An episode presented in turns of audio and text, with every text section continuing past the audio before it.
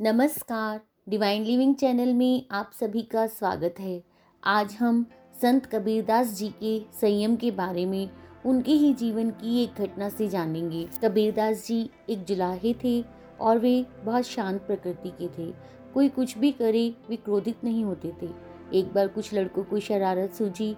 वे सब कबीरदास के पास यह सोचकर पहुँचे कि देखें, उन्हें गुस्सा कैसे नहीं आता। उनमें एक लड़का धनवान था। वहाँ पहुँच वह बोला, यह साड़ी कितने की दोगे? कबीर ने कहा, दस सिक्कों की। तब लड़के ने उन्हें चिढ़ाते हुए साड़ी के दो टुकड़े कर दिए और एक टुकड़ा हाथ में लेकर बोला, मुझे पूरी साड़ी नहीं चाहिए, आधी चाहिए, इसका क्या दाम लोगे? संत कबीर ने बड़ी शांति से कहा, पाँच रुपये।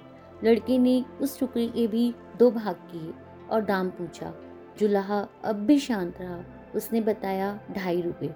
लड़का इसी प्रकार साड़ी के टुकड़े करता गया और अंत में बोला, अब मुझे यह साड़ी नहीं चाहिए। यह टुकड़े मेरे किस काम के? कबीर ने शांत भाव से कहा, बेटे, अब यह टुकड़े तुम्हारे ही क्या किसी के भी काम के नहीं रहे। अब लड़के को शर्म आई और कहने लगा, मैंने आपका नुकसान किया है। अतः मैं आपकी साड़ी का दाम दे देता हूँ। जुलाही ने कहा कि जब आपने साड़ी ली ही नहीं तब मैं आपसे पैसे कैसे ले सकता हूँ? लड़के का अभिमान जागा और वह कहने लगा, मैं बहुत अमीर आदमी हूँ, तुम गरीब हो, मैं रुपए दे दूँगा तो मुझे कोई फ़र्क नहीं पड़ेगा, पर तुम ये घाटा कैसे सहोगी?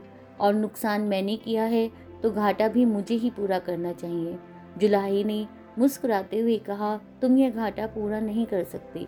सोचो, किसान का कितना शर्म लगा, तब कपास पैदा हुई। फिर मेरी स्त्री ने अपनी मेहनत से उस कपास को बुना। इतनी मेहनत तभी सफल होती जब इसे कोई पहनता।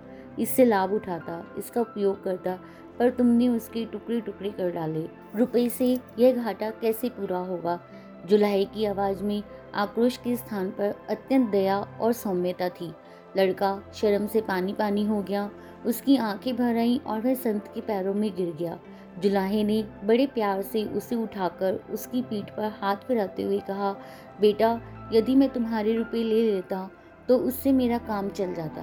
पर तुम्हारी ज़िंदगी का वही हाल होता जो उस साड़ी का हुआ। कोई भी उससे लाभ नहीं होता।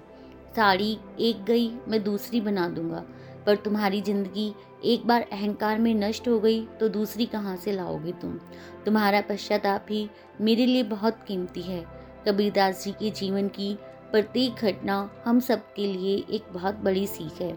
अगर आपको कबीरदास या उनके दोहों के बारे में जानना है तो मेरी अन्य वीडियो को देख सकते हैं, जिनका लिंक डिस्क्रिप्शन बॉक्स में मिल जाएगा।